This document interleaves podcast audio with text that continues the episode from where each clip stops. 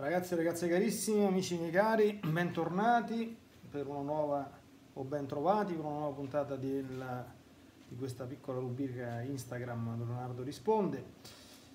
Vedo che ci sono già alcune domande, mi permetto soltanto di raccomandare a tutti, dato che siamo alla vigilia, la partecipazione domani alla vigilia della Chiesa che venera la Madonna sotto il titolo della Beata Vergine del Carmelo, e soprattutto a approfondire la conoscenza e l'uso dello scapolare mariano, che è un bellissimo sacramentale molto efficace, molto antico, molto potente e molto bello, e che dà grande protezione a chi lo indossa con fede, e a cui sono legati anche grandi promesse da parte della Madonna. Quindi spero che possiate partecipare a qualche santa messa dove si parli di questo e dove possibilmente ci siano anche l'imposizione degli scapolari.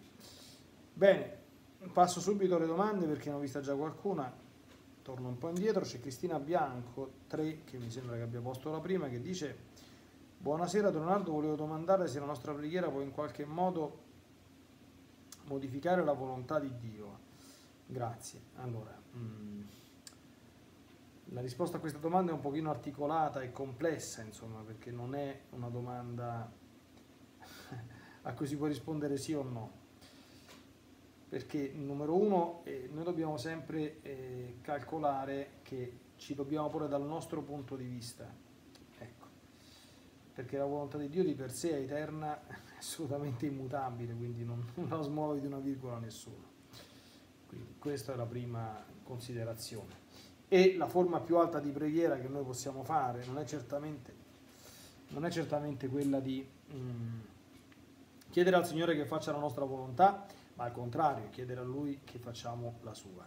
Quindi, queste sono alcune premesse essenziali. Detto questo, ci sono alcune cose, ecco, indubbiamente questo lo sappiamo con certezza, che sono subordinate, cioè che la volontà di Dio volontariamente però ne subordina l'adempimento o meno, l'esecuzione o meno, alle nostre preghiere. Faccio un esempio. Dio decide che per guarire Tizio da quella malattia ci servono 400 rosari. Allora se tu fai 400 rosari, Tizio guarirà da quella malattia. D'accordo? Penso che i miei follower sapranno, hanno visto le foto che sono tornato da Međugorje, per esempio, volendo parlare di questa apparizione, anche se non ancora ufficialmente riconosciuta. Tutti quanti sanno che ci sono dei segreti di Međugorje.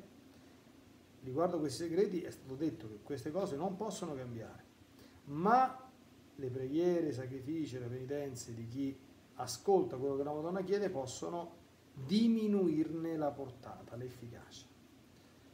Quindi è evidente che, secondo, ponendoci dal nostro punto di vista, non è che la volontà di Dio cambia, ma la volontà di Dio volontariamente subordina alcune cose alle azioni delle libere creature. Per esempio, la volontà di Dio è che nessuna di per sé vada all'inferno, quindi che qualcuno vada all'inferno, come dire, viene cambiata o frustrata la volontà di Dio? No, perché la volontà di Dio è che nessuno vada all'inferno, ma perché questo si realizzi ci deve essere, e questo è sempre voluto da Dio, il fatto che il destinatario accolga, accetti la salvezza e via, in modo tale da non meritarsi l'inferno. Ecco. Quindi quando si entra in queste tematiche è chiaro che la problematica si fa complessa e non si può dare risposte semplicistiche a botta e risposta, no? Perché si tratta di cose davvero grandi. Grazie. 4588 chiede: bentornato, la scelta di insegnare di un sacerdote è facoltativa oppure? Ma anche questa è una domanda che va meglio specificata, no? Se con insegnare si intende svolgere un insegnamento, come dire, istituzionale, tipo che un sacerdote insegni religione cattolica nelle scuole, cosa che un sacerdote, in quanto sacerdote, tutti i sacerdoti possono fare di per sé, oppure se hai titoli insegni in qualche facoltà ecclesiastica o in qualche scuola di teologia, seminario, cose di questo genere, Questo certamente non è obbligatorio, ma è facoltativo e tra l'altro subordinato a tante condizioni. Se con insegnare il sacerdote non ha una facoltà di insegnare in senso stretto, perché la facoltà di insegnare in senso stretto, proprio insegnare, ce l'ha il vescovo, c'è la pienezza del sacerdozio, no? Che partecipa tra l'altro il vescovo certamente in maniera limitata, in modo proprio, e addirittura anche della potestas docendi, quindi che poi configura il munus magisteriale che hanno i vescovi come collegio insieme con il Papa e il Papa anche come singolo. Certamente però il sacerdote tra virgolette insegna nel senso che la sua predicazione è autorevole e quando è un sacerdote in cura d'anima, certamente non può esimersi dall'ufficio di predicare e quindi di insegnare autorevolmente, altrimenti commetterebbe una grave mancanza, perché se uno assiste a un'ordinazione sacerdotale, il sacerdote promette, ecco, tra le sue promesse fondamentali, il sacerdote che viene ordinato tale è proprio di insegnare il Vangelo e quindi di dedicarsi, di spendersi per la predicazione. Oh, è chiaro che se un sacerdote, che ne so, viene messo a lavorare in Vaticano, per dire, ci sono anche queste cose, e sta dietro una scrivania, non ha una parrocchia, ecco, quello diciamo che non è, diciamo, in senso stretto obbligato a fare le dirette Facebook o Instagram, insomma, per esercitare la facoltà di insegnare, ma è chiaramente i suoi doveri contingenti che dipendono dall'espletamento di quell'ufficio particolare che in quel momento sta disimpegnando. Ecco, certamente avendone l'occasione può sempre farlo, perché il dovere di predicare, la facoltà anche di predicare è insita nella stessa ordinazione sacerdotale. Chiaro che poi quando si hanno incarichi di cura delle anime questo diventa veramente un obbligo assolutamente grave e urgente. Luciana Calvi chiede: buonasera Don Leonardo, volevo sapere se si può sposare senza fare la cresima, grazie. La risposta è no, perché la cresima insieme al battesimo e all'Eucaristia sono quelli che si chiamano tecnicamente i sacramenti dell'iniziazione cristiana. La cresima che cos'è, se uno ci pensa? La cresima è la ratifica cosciente, volontaria e sigillata da un sacramento e da un dono peculiare di ciò che altri, facendoci il dono più grande che possano farci, certamente, ma sempre altri, ci hanno fatto il giorno del battesimo. Ora, il matrimonio è un sacramento, è uno dei due sacramenti che configurano uno stato di vita definito nella Chiesa, appunto l'ordine sacro e il matrimonio. C'è anche la vita consacrata, a cui si accede non tramite un sacramento, ma tramite un sacramentale, che è appunto la professione dei voti religiosi, e che comunque anche questo determina uno status ben preciso nella Chiesa, e quindi anche per fare una professione religiosa occorre essere stati cresimati. Il motivo è molto semplice, ecco, perché per assumersi le responsabilità cristiane e ancora di più uno stato di vita cristianamente definito nella Chiesa, perché il matrimonio sacramento non è una barzelletta, non è un gioco. È vero, come tante volte tutti i papi, alcuni più degli altri, ma comunque tutti hanno sottolineato, si tratta di un sacramento che comunque è insito nel diritto naturale, quindi non è una peculiarità, come dire, del tutto specifica del cristianesimo, no? Perché proprio la struttura sacramentale Dio ha voluto radicarla appunto nel diritto naturale, come spiega Gesù quando dice, quando gli chiedono del divorzio, non dice il divorzio non si può fare perché adesso tra poco istituisco il sacramento del matrimonio, ma dice da principio non fu così, ecco. Però in circostanze del tutto eccezionali, quindi quando ci fossero per esempio delle urgenze, delle cose che comunque vanno valutate caso per caso, in alcuni casi comunque, se non ricordo male, qui ci fosse Don Pierpaolo vicino a me, mi aiuterebbe meglio, perché qui si entra anche in questioni canoniche, credo che debba essere il vescovo a concedere di celebrare il matrimonio senza la pregressa celebrazione della Chiesa, evidentemente se dovesse fare una cosa di questo genere la si può fare soltanto con l'impegno esplicito di celebrare il sacramento il più presto possibile, evidentemente. E va valutato quindi caso per caso e devono essere circostanze eccezionali che come dire, richiedono una celebrazione veloce del sacramento del matrimonio e quindi impediscano un accesso previo alla cresima con adeguata preparazione. Ripeto che sicuramente questa è una cosa che deve valutare un pastore, credo che sia il vescovo, e non semplicemente il parroco. In ogni caso la risposta è no per i motivi, in via ordinaria è no per i motivi che abbiamo già visto. Insomma, come fa uno a essere un santo marito, una santa moglie, se prima non è già un santo cristiano, quindi nel senso che è avviato verso il cammino della santità, come un cresimato dovrebbe essere. Come fa a essere un santo prete se non è prima un santo cristiano? Come fa a essere un santo frate, una santa suora, una santa monaca se prima non è un santo cristiano, eccetera, eccetera, no? Ecco, adesso se questi non fanno i capricci, ogni tanto sto scorrendo, scusate il tempo di arrivare. 0 Folle 63, buonasera e bentornato carissimo Leonardo. Perché tanti scrittori, giornalisti cattolici e uomini di chiesa vedono nel pontificato di Papa Francesco l'attuazione del terzo segreto di Fatima? Io non ne ho idea né in che senso vedono il terzo segreto di Fatima. Come sappiamo parla profeticamente di un vescovo vestito di bianco che viene ucciso. I leggenti commentano loro stessi, anzi sono Lucia, tutti abbiamo pensato che fosse il Papa. Quando fu pubblicato il terzo segreto di Fatima, San Giovanni Paolo II volle che fosse pubblicato con un'interpretazione curata dall'allora cardinale Ratzinger, autentica, che era accessoria, insomma, alla pubblicazione del segreto, dove si dava una lettura di questo episodio collegata all'attentato di San Giovanni Paolo II del 1900. Non mi ricordo se 81 o 83, 13 anni, credo 81, credo che fossero soltanto 3 anni che fosse Papa. Sappiate pazienza con le date, capite, nella mente devono starci tante cose. 81 o 83 comunque, se non ricordo male. È chiaro che il Papa non è morto e lì si parla di un Papa che viene ucciso. Però, torniamo alla domanda che è stata fatta prima,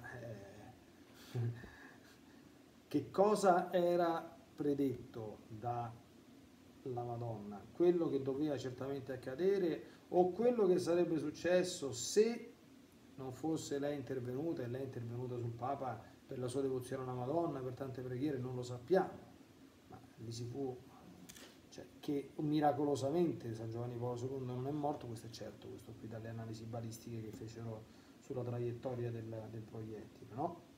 Ecco, quindi certo, se però qui andiamo nella fantascienza, a me poi non piace troppo indugiare nei se e nei ma. Se la profezia si riferisse ad un Papa che deve essere materialmente, realmente ucciso, allora è chiaro, certamente l'interpretazione che fu del terzo secolo di Fatima non è magistero vincolante della Chiesa, quindi potrebbe non essere corretta di per sé, quindi nessuno scandalo se poi dovesse accadere qualche cosa di brutto, però questo non lo può sapere nessuno, insomma, no? Quindi con certezza, a meno che non ci abbia un filo diretto con la Madonna o una rivelazione privata, insomma, no? E poi collegare necessariamente Papa Francesco ad una eventuale non attuazione del terzo secolo di Fatima, no, insomma, le operazioni nell'ambito della fantaecclesiologia, della fantapolitica, della fantascienza, è tutto possibile, insomma, no? Però sinceramente non vedo tutti questi così palesi nessi causali, insomma, mi si perdonerà l'ignoranza. E tenete anche presente che io non è che segua molto tutte quante le chiacchiere, insomma, che stanno in giro, perché penso che ci sia qualche cosa di più saggio e di più intelligente da fare. Fides et Ratio XXI. Ave Maria, Don Leonardo, cosa può dire in merito allo stato dei seminari diocesani? Girano voci che essi siano diventati luoghi di ambiguità e di errore. Allora, girano voci è sempre espressione, le voci insomma non sono molto da recepire. È notorio insomma che all'interno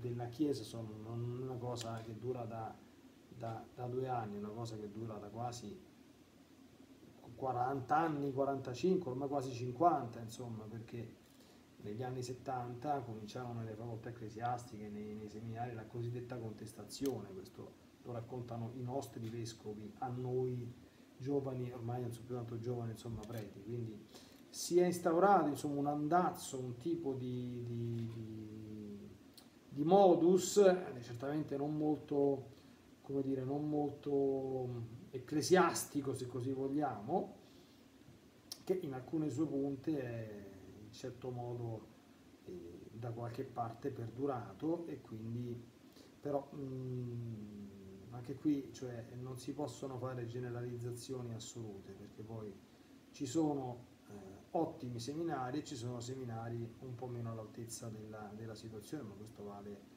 per ogni tipo di fenomenologia, diciamo così, ecclesiale, no? Ci sono ottimi sacerdoti, buoni sacerdoti, discreti sacerdoti e purtroppo questo è rappresentato dalle pubbliche cronache, sacerdoti insomma con il nome stesso di sacerdoti dovrebbero avere ben poco a che fare, no? E così vale per tutte le categorie di persone, quindi la generalizzazione non è mai opportuna, ecco. C'è una situazione generalizzata, problematica sotto tanti punti di vista, ecco, dobbiamo affrontarla sempre con serena speranza e ottimismo, ecco, che caratterizza i nostri tempi, però non soltanto a livello di Chiesa, ma anche a livello extra-ecclesiale. Quindi è noto insomma che non viviamo, come dire, tempi aurei assolutamente felici, stiamo vivendo un tempo di travaglio, di transizione, di purificazione, quindi è inevitabile che si vedano delle cose a volte poco positive, poco splendenti. Affidiamole alla misericordia del Signore e rimaniamo sempre nella fiducia e nella speranza. Sempre Fides et Ratio, cosa dire a chi sente la chiamata al sacerdozio ma deve fare i conti con questa dolorosa realtà. Una cosa molto semplice che Santa Teresa di Gesù Bambino, questo è notorio, è noto a chi studia, è diventata santa in un monastero che non era certamente brillante per osservanza e per austerità. Quindi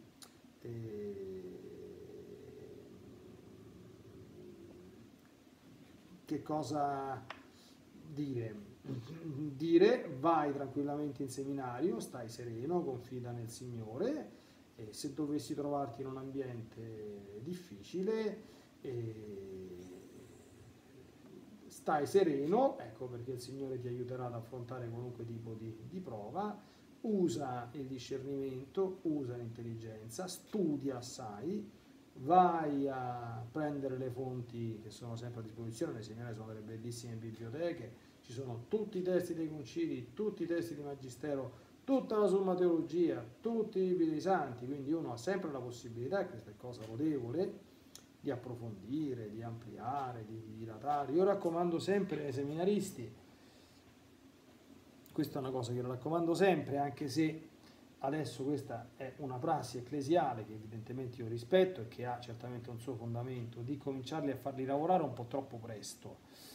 Io raccomando ai seminaristi, insomma, perché in seminario tu hai il tempo di straformarti, ecco, sia da un punto di vista intellettuale che spirituale. Tutto quel tempo che c'è quando stai in seminario non lo avrai dopo. Anche le vacanze dovrebbero farle molto intelligentemente i seminaristi.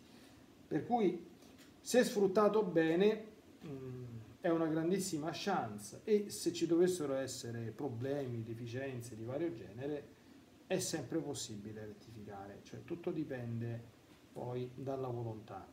Noi viviamo nella Chiesa cattolica così come oggi è fatta, facendoci carico delle sofferenze, dei ritardi, dei dolori, delle situazioni ferite, delle situazioni di morte, che questo è, d'accordo? Ecco, Contribuiamo ciascuno al nostro cambiamento, al cambiamento di tutto, cambiando e riformando noi stessi, pregando assai, riparando, vivendo come il Signore ci insegna a vivere e non disperando mai, ecco, perché non bisogna mai cadere nello sconforto, nella disperazione, perché non ci sono motivi per farlo, perché la Chiesa è sempre e comunque, nonostante possa essere attaccata in vari modi dai suoi nemici, che non l'ho sempre fatto, ma è sempre difesa dal Signore.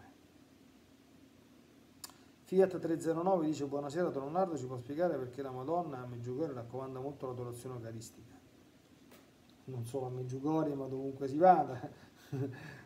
La Madonna, esistono degli ostensori che li fanno in Spagna, che rappresentano, l'ostensorio è la Madonna, d'accordo? E all'altezza del petto c'è un'apertura dove è esposta l'ostia consacrata, cioè l'adorazione eucaristica è la forma in assoluto più alta di preghiera, non c'è preghiera più grande dell'adorazione eucaristica, anche se ecco, è una preghiera, perché stiamo dinanzi a Gesù Eucaristia, la Madonna stessa sta in ginocchio davanti all'Eucaristia senza nessun dubbio, quindi è una domanda abbastanza, come dire, retorica. La Madonna non potrebbe fare nient'altro che questo, no? Quindi l'adorazione eucaristica è raccomandatissima.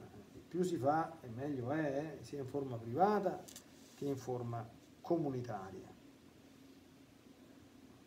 Silvia Ganz dice: si può offrire la sofferenza morale causata dai nostri peccati? Questa domanda va un pochino meglio circostanziata. Certo, cioè, la sofferenza morale causata dai nostri peccati è di vario genere e bisogna vedere di che tipo sia. Certamente la sofferenza che, come dire, configura il pentimento nella forma dell'attrizione o della contrizione, quello certamente è sofferenza santamente offerta, così come l'umiliazione, il rammarico, insomma, di aver offeso Nostro Signore, certamente sì. Delle sofferenze balorde, come possono essere un senso di colpa o la disperazione, certamente non soltanto che non si possono offrire, ma vanno fuggite, insomma. Ecco, quindi bisogna qualificare un pochino meglio, ecco, di che sofferenza si parla, no? Vincenzo Corrupato: padre, perché nella messa, nella consacrazione viene usato il vino bianco e non quello rosso, che ricorda di più il sangue? Poi perché viene miscelato con l'acqua? Allora, numero 1, nella messa si può usare indifferentemente il vino bianco e il vino rosso. Il fatto che il rosso richiami il sangue è qualcosa che non ha assolutamente nessuna, come dire, zero valenza da un punto di vista sacramentale, ecco, perché non sappiamo neanche quello che ha operato Gesù, ecco, ma il fatto che il rosso sia il colore del sangue è un fatto, insomma, del tutto, come dire, accessorio, insomma, del tutto. L'importante è che sia vino di vite, vero vino, e stop. L'acqua viene mescolata perché il sacrificio di Gesù si unisce quello della Chiesa, come dice il sacerdote nell'atto stesso di mettere quella gocciolina d'acqua. Ci sono anche tanti canti d'offertorio che lo richiamano, no? L'acqua unita al vino sia il segno della nostra unione con la vita divina, e poi il sacerdote dice: pregate perché il mio ed il vostro sacrificio, che va ad unirsi a quello che tra poco si rinnoverà sull'altare, sottinteso, sia gradito a Dio Padre Onnipotente. Allora, Angelicamente 13 dice: gentile padre, perché gli ortodossi fanno il segno della croce toccando prima la spalla destra? È contrario al cattolicesimo. Non sono un esperto, sinceramente, di ecumenismo né di teologia orientale. Sicuramente c'è un motivo. So che loro fanno il segno della croce non a palma aperta, come facciamo noi latini, ma con le 3 dita, le metto davanti allo schermo, ecco, chiuse, perché queste 3 dita chiuse rappresentano appunto la Trinità, appunto sono chiuse, che sono 3, ma una cosa sola. Poi perché facciano quel tipo di movimento, sinceramente non lo so, mi dispiace non essere un esperto in merito, ma non lo so. Simoile Buonasera padre, cosa significa che Gesù ha portato la spada? Simone Glegara, Gesù non ha portato nessuna spada, anzi, ha portato la spada, forse è andata messa oggi, ma lo spiega nel Vangelo, no? E l'ho anche spiegato nella mia omelia di questa sera, che è già online, quindi la si può andare tranquillamente ad ascoltare per approfondirla. Gesù non è voluto portare la pace, ma una spada in via, come dire, accidentale, perché a volte le esigenze dell'amore totale che si deve a Gesù vanno a creare delle lacerazioni e dei contrasti anche tra i membri a noi più vicini. Citavo durante l'omelia di oggi il caso, per esempio, famoso di Santa Cristina. Santa Cristina è famosa perché è la chiesa a cui è dedicato, in cui è venerato il miracolo di Bolsena. E Santa Cristina fu condannata a morte dal padre, che era il prefetto appunto di Bolsena, e quando poi per miracolo, perché fu condannata ad essere gettata nel lago di Bolsena con una pietra al collo. È notorio, insomma, il miracolo che avvenne, insomma, che la pietra si mise a galleggiare sull'acqua, è ancora venerata nella basilica, e Santa Cristina ci camminò sopra lasciando l'impronta del piedino sulla pietra stessa, e quando il padre la vide ancora viva gli ebbe un infarto e passò lui a miglior vita, insomma, no? Ecco, ci sono stati altri casi che cito nell'omelia, questo è uno, insomma, no? Spada significa, Gesù spiega, sono venuto a dividere il figlio dal padre, la figlia dalla madre, i nemici dell'uomo saranno i membri della sua stessa famiglia. In questo senso, questo è chiaro che non è una volontà intenzionale di Gesù, perché la volontà intenzionale di Gesù è portarla alla pace, ma per accidenza, direbbe San Tommaso, le esigenze della sua sequela, che sono assolute, radicali, perché se Gesù chiama, pensiamo, insomma, ai macelli che succedono quando ci sono delle vocazioni, specialmente di questo tempo, specialmente alla clausura, pensiamo a Santa Chiara che scappò di casa, insomma, per seguire San Francesco, no? Eccetera, eccetera. Questo significa questa espressione di Gesù. Caro Leonardo, molto stima del suo modo di celebrare, in particolare di come tratta la Santissima Eucaristia, e questo sempre lode e gloria al Signore. Il nuovo messale prescrive una sola celebrazione ogni consacrazione delle specie, ma dato che c'è chi come lei ne fa due su ogni specie, come nel rito antico. Il frutto delle partite. Allora, ci sono delle cose che non sono più obbligatorie, ma che possono, certamente in certi contesti, quindi in un contesto di una celebrazione, come dire, personale o privata, un qualche cosa che evidentemente non altera il rito liturgico, ma, come dire, esprime in maniera più profonda certe cose, non essendo proibite, sono permesse. È chiaro, insomma, che in contesti tipo una concelebrazione, insomma, tipo una cerimonia, insomma, di un certo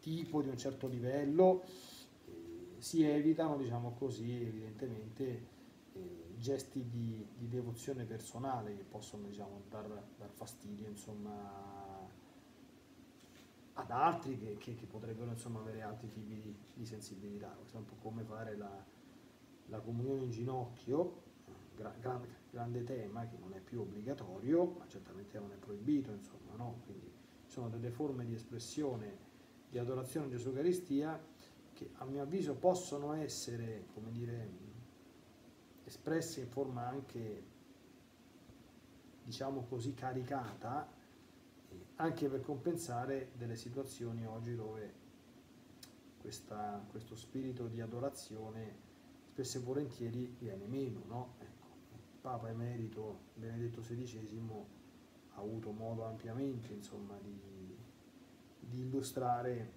queste realtà, ecco, e sappiamo che i magisteri dei pontefici ce li prendiamo sempre tutti, di tutti.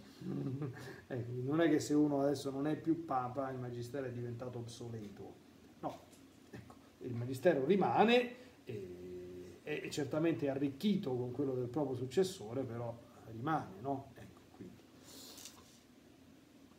Vincenzo D'Andrea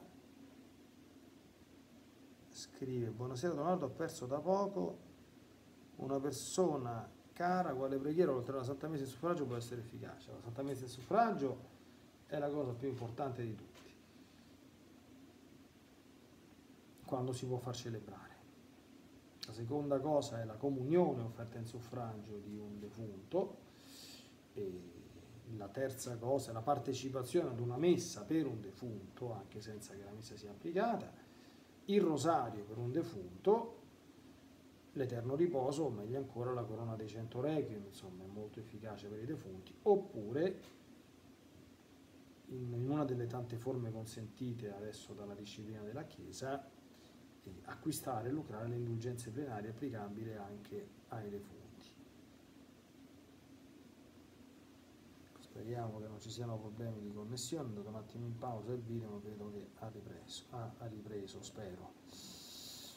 Allora, Blasi.Arianna dice: padre, è bene specificare la circostanza di un peccato veniale in confessione o è doveroso solo per quelli mortali? Certamente la seconda. I peccati veniali sono oggetto di confessione libera e volontaria, certamente anche qui meglio uno si confessa e meglio è per lui, nel senso che più frutti trae dal sacramento della confessione.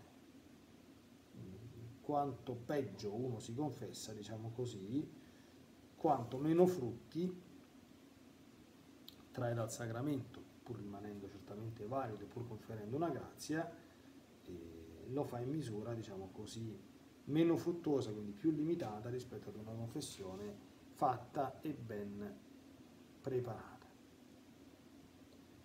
Per favore, Don Leonardo può spiegare in cosa consiste la vocazione della maternità spirituale per i sacerdoti, come si scopre, come si esercita? Grazie, Dio la benedica. Allora, itza.ng, io sinceramente non sono molto esperto su questa materia, anche perché sono un maschietto, quindi certamente, allora, presumo che intenda, allora, presumo che possa essere un qualche cosa, nel senso che nei confronti di un sacerdote si assumere una maternità spirituale significa fondamentalmente impegnarsi, credo, a pregare per lui, no? E ottenergli grazie, o cose di questo genere, ma non so esattamente che cosa intende con questa espressione. E non so se c'è qualche famiglia religiosa o qualche cosa nella Chiesa che coltiva questo tipo di carisma particolare. Se ci fosse, ecco, perché insomma la domanda mi sembra abbastanza specifica, quindi come di qualcuno che abbia già sentito parlare di questa cosa, è meglio approfondire con chi conosce bene questo tipo di realtà, su cui io insomma balbetterei delle considerazioni del tutto generiche, perché non, ripeto, non so esattamente a cosa possa fare riferimento. Sto scorrendo. Il gatto io, buonasera Donato, mi chiedevo se il ciclo mestruale fosse conseguenza del peccato originale, se la Madonna l'abbia avuto. Beh, questa è una domanda che sarebbe bene, talmente a mio avviso evidente, insomma, è indubbio che è una conseguenza del peccato originale, ed è indubbio che la Madonna non soffrisse queste cose, no? Certamente, perché ha avuto anche un parto virginale, ecco, quindi, ed era completamente illibata, ecco, diciamo che l'Antico Testamento, i libri del Levitico, tutta quanta una serie di legislazioni cultuali dell'Antico Testamento che insistono molto sull'impurità connessa al sangue, anche se probabilmente chi praticava queste cose non ne comprendeva, diciamo così, la profondità allegorica spirituale, devono far riferimento a questo tipo di realtà, no? Ecco, io so, come dire, per cognizione teorica, ecco, che anche quando una donna perde la verginità perde sangue, ecco, quindi, perché avviene una lacerazione insomma interiore, quindi certamente la Madonna non aveva queste cose, e certamente, così come i dolori del parto, a quello che noi sappiamo dalla Rivelazione, si devono ritenere come conseguenze del peccato originale.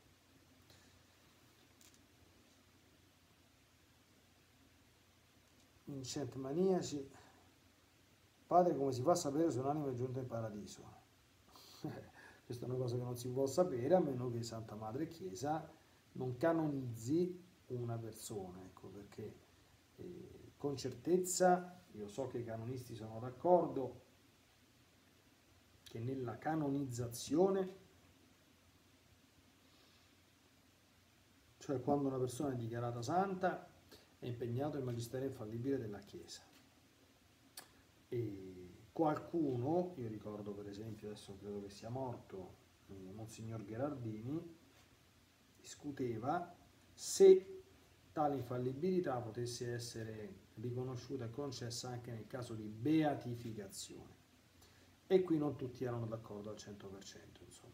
Ecco, per cui al di fuori di questo caso ci vuole soltanto una rivelazione, nel senso che il Nostro Signore ti appaia e ti dica quest'anima sta in paradiso, oppure che ti appaia l'anima del paradiso e dire guarda che sono l'anima del paradiso che sta in paradiso. Salvo poi dover fare gli opportuni discernimenti per capire chi ci è apparso veramente, insomma, no?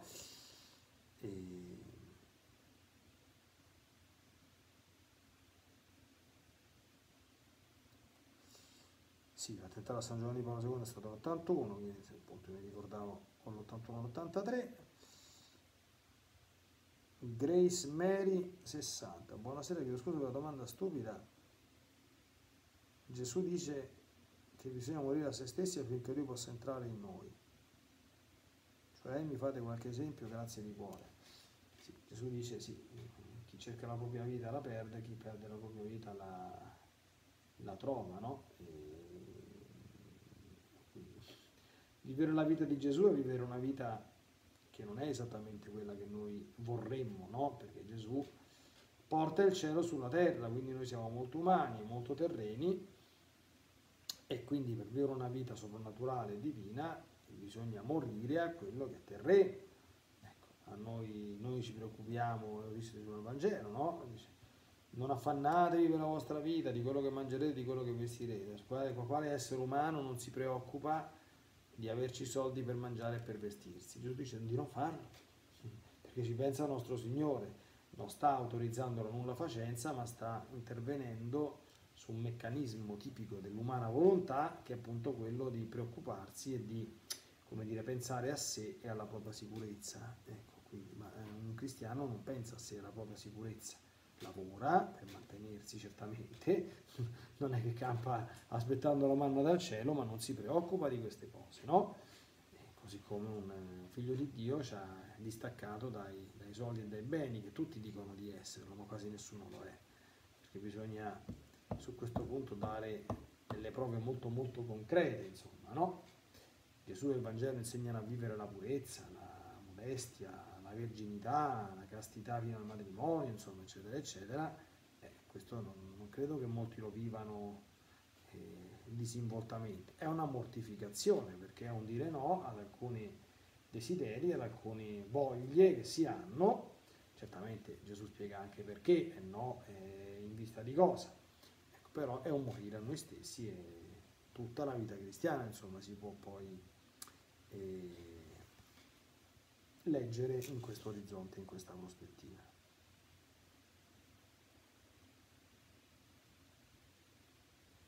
Lucia Franco 7185 fa una domanda personale. Qui non si fanno domande personali, quelle si fanno al proprio confessore e al proprio padre spirituale.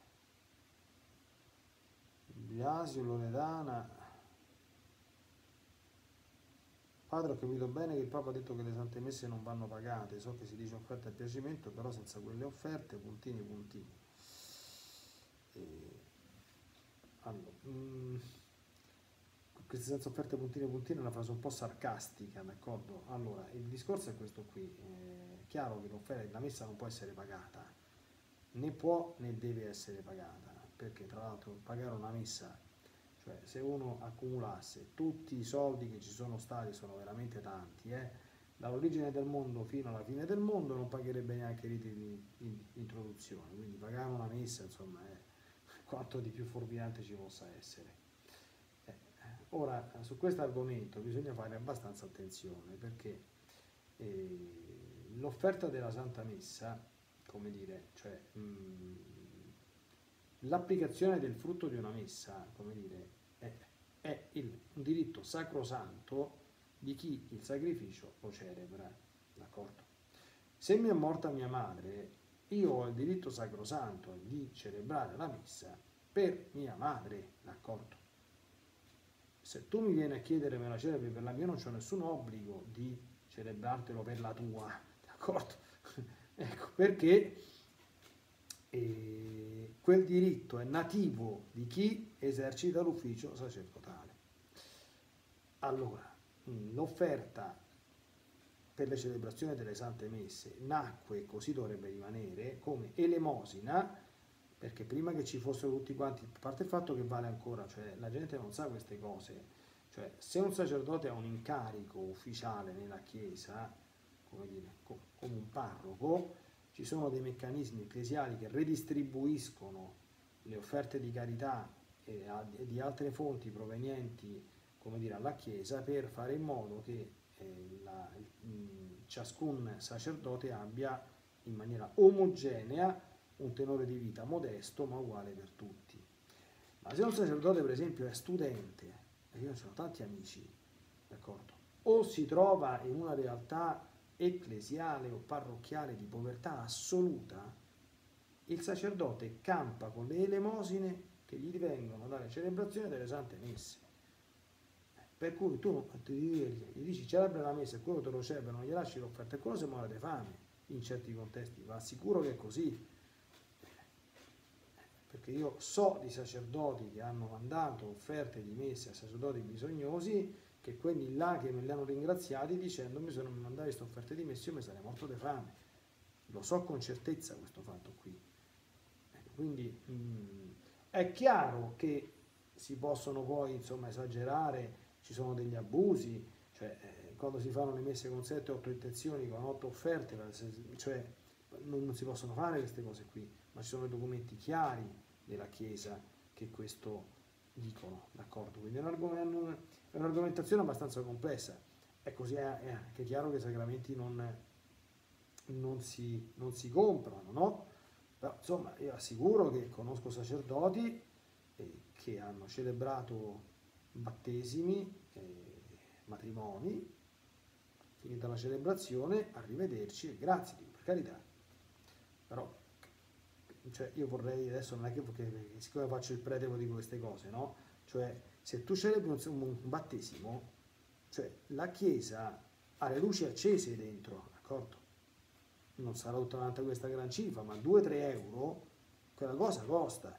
Il sacerdote mette al bambino una vestina, d'accordo? La vestina che se la tiene, quella vestina non costa 1 miliardo, costa 2 euro, ma costa 2 euro, così come la candelina. Quindi se lasci 10 euro d'offerta non stai facendo niente se non ripagando le spese vive che una parrocchia ci ha avuto per l'amministrazione di quel sacramento. Quei soldi non è che piovono dal cielo, da qualche parte devono venire, capito? Quindi, cioè, occorre anche un attimo pensare, è chiaro che poi con tutto quanto a offerta, e l'offerta certamente quanto offerta uno potrebbe anche non darla, ma certamente dare zero si può. Infatti il codice stesso di diritto canonico raccomanda, dice, se una persona povera a te parroco ti chiede di celebrare una messa e non può fare un'offerta, certamente farlo tranquillamente, non chiedere niente a nessuno, è evidente, no? Così come se veramente venisse una famiglia di persone che stanno proprio in un mare di guai e chiedono un battesimo ma nessuno gli chiede niente, no? Ecco, quindi lo spirito è questo, ecco, quindi poi che ci siano degli abusi particolari e concreti, purtroppo ci sono sempre stati dovunque. Buonasera, Leonardo, di Firenze c'è un'adorazione al Santissimo Esposto in quella al Tabernacolo, Viole Rossi 69. Il Santissimo Esposto non è il Santissimo che sta chiuso nel Tabernacolo, perché certamente, no? Una porticina non impedisce al Nostro Signore di mandare grazie e benedizioni, certamente, ma quando è esposto alla pubblica adorazione non è la stessa cosa di quando è riposto nel Tabernacolo. Quindi la massima, diciamo così, fruttuosità dell'adorazione si ha quando il Santissimo Sacramento è esposto, quindi quando si è davanti a Lui a cuore a cuore. Perché è evidente, no? Cioè io posso, quando non si può fare l'adorazione perché si trova in condizioni di impossibilità di raggiungere una via, posso stare in camera mia, faceva tante volte Luisa Piccarreta, e dire: mi unisco spiritualmente a tutti i tabernacoli abbandonati o a tutti i luoghi dove Gesù è esposto pubblicamente ed è adorato poco, lo faccio nella divina volontà e li raggiungo tutti quanti. Questo si può sempre fare, ecco. Però il contatto visivo con quello che si può vedere di Gesù, che certamente sono le specie eucaristiche, ma dietro quelle specie c'è Lui in persona, è il massimo grado di vicinanza possibile che si possa avere, quindi è certamente assai più rilevante, no? Quindi, padre, il peccato di amicizia si commette anche. Matteo Az, buonasera, cosa penso sui temi controversi che verranno discussi al Sinodo dell'Amazzonia? Hanno già fatto altre domande su questo argomento. Io penso che non è opportuno, ecco, agitarsi troppo prima del tempo, che si pongano certe questioni le si lasci porre, poi che su certe questioni si debba poi giungere a decisioni catastrofiche, vedremo, capite? C'è un proverbio antico che prima di fasciarsi la testa bisogna essersela rotta, no? Quindi fasciarsi la testa prima di rompersela, e come si dice, si legge nel libro dell'imitazione di Cristo, agitarsi e cominciarsi a mettere in pena per cose che forse non accadranno mai è un atteggiamento assai più prudente, insomma, no?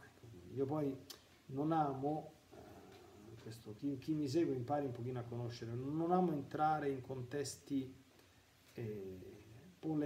aprioristicamente polemici, ecco, né su situazioni né tantomeno, questo proprio mai per nessun motivo, su persone. Questo è uno stile scelto e volutamente percorso, no? dal sottoscritto. Andrea Battimiello scrive, 99, avrei una domanda particolare. Molti sacerdoti in confessione non ritengono il bacio colombino peccato mortale. Ho citato Alessandro VII, ma niente di niente, come mai tale laguna? Allora, oggi ci sono tante questioni. Allora, il bacio profondo, come dire, quello che spiegò il Papa, condannando una proposizione dei teologi lassisti, di per sé non sarebbe una cosa, come dire, necessariamente cattiva, ma nella condizione di natura decaduta, quindi essendoci purtroppo presente la concupiscenza, quell'atto, essendo molto spinto, è, come dire, capace di alterare i nostri equilibri interni e provocare delle reazioni che tutti quanti possiamo comprendere. Provocando quelle reazioni che tutti quanti possiamo comprendere, espone al pericolo di, come dire, vivere il piacere sessuale fuori dell'unico contesto lecito, che è appunto il contesto della coniugalità completa, e quindi non va fatto. Per assurdo, come posso dire, se uno vuole essere, se fosse una coppia che sono così, come dire, autocontrollati, che sono capaci di dire una cosa del genere senza nessuna reazione, come dire, la peccaminosità extramatrimoniale poi di questo gesto cesserebbe immediatamente di esistere, insomma, no? E su queste materie però oggi c'è un pochino a volte di eccessiva, diciamo così, disinvoltura. Questi argomenti vanno sempre ben spiegati, e bisogna far comprendere anche alle giovani coppie qual è la custodia e i valori fondamentali che vanno perseguiti durante il tempo del fidanzamento, quindi non semplicemente presentare dei divieti ciechi, ecco, ma i valori che sono da perseguire nel tempo benedetto del fidanzamento, vivendo in un certo modo.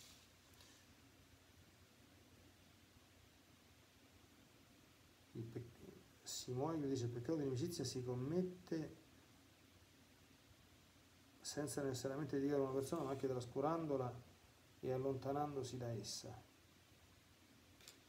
dipende dalle motivazioni per cui una persona viene trascurata e ci si allontana da lei. Bisogna vedere chi è questa persona, che tipo di rapporti si hanno, se di parentela, se di amicizia, quindi non si può rispondere in maniera generica, diciamo, a questa domanda.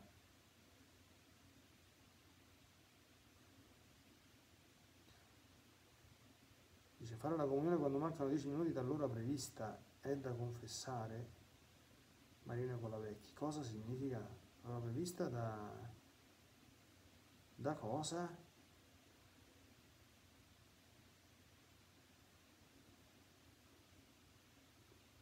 Non capisco bene questa domanda. Izza dice che la Congregazione per il Clero è un documento del 2007 parla poco sulla maternità spirituale per i sacerdoti. Questo documento, cara Izza, con tutti quelli che ne escono in continuazione, probabilmente l'ho a suo tempo letto, abbastanza datato, il 2007, sono usciti molti altri, non lo ricordo bene, quindi mi dispiace, ma non sono preparato a rispondere adeguatamente a questa domanda. Poi, venga il tuo regno, dice bentornato Leonardo, volevo sapere cortesemente se nella liturgia della celebrazione eucaristica è previsto che il sacerdote distribuisca l'eucaristia passando per i banchi in una parrocchia. Dipende dalle circostanze, come dire, non saprei, insomma, dipende dalla collocazione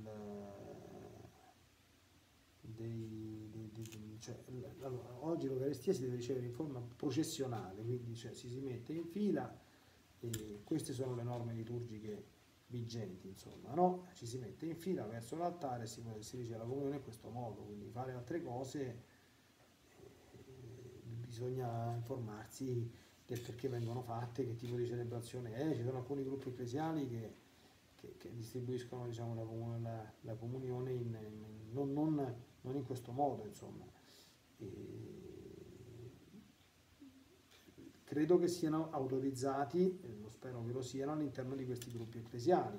Certamente portare fuori una prassi di un gruppo ecclesiale dentro una parrocchia certamente non è una cosa fatta bene, insomma, no? È una cosa da non fare, bisogna chiedere spiegazioni al sacerdote e capire perché fa una cosa di questo genere, e poi, se è il caso, insomma, parlarne anche con chi è più grande del sacerdote, insomma, segnalare questo abuso, specialmente se dovesse comportare qualche problema per l'Eucaristia. Marina Colavecchi, dopo aver mangiato, il digiuno eucaristico bisogna, ossia, se si intende 50 e mancano 10 minuti, certo che bisogna confessarlo, perché il digiuno eucaristico è legge della Chiesa e il digiuno eucaristico bisogna osservarlo. Se uno si accorge prima di fare la comunione che non è passata l'ora prescritta per il digiuno eucaristico, la comunione non la deve fare, a meno che non abbia ricevuto una dispensa espressa da parte del parroco. Ecco. Bene, credo che, ecco, manca pochissimo tempo, tra poco saremo silenziati, non vedo altre domande, quindi possiamo per oggi congedarci. Bene, presumibilmente ci rivedremo la prossima settimana, se Dio vuole. Vi lascio la benedizione nella divina volontà, nel nome del Padre, del Figlio e dello Spirito Santo. Vi benedico per aiutarvi, vi benedico per difendervi, vi benedico per perdonarvi. Vi benedico per liberarvi da ogni male, vi benedico per consolarvi, vi benedico per farvi santi, vi benedico dunque tutti nella divina volontà, nel nome del Padre, del Figlio e dello Spirito Santo. Amen. Buonanotte a tutti, alla prossima. Ave Maria. Amplify your career through training and development solutions specifically designed for federal government professionals. From courses to help you attain or retain certification, to individualized coaching services, to programs that hone your leadership skills and business acumen, Management Concepts optimizes your professional development. Online, in person, individually, or groups, it's training that's measurably better. Learn more at managementconcepts.com.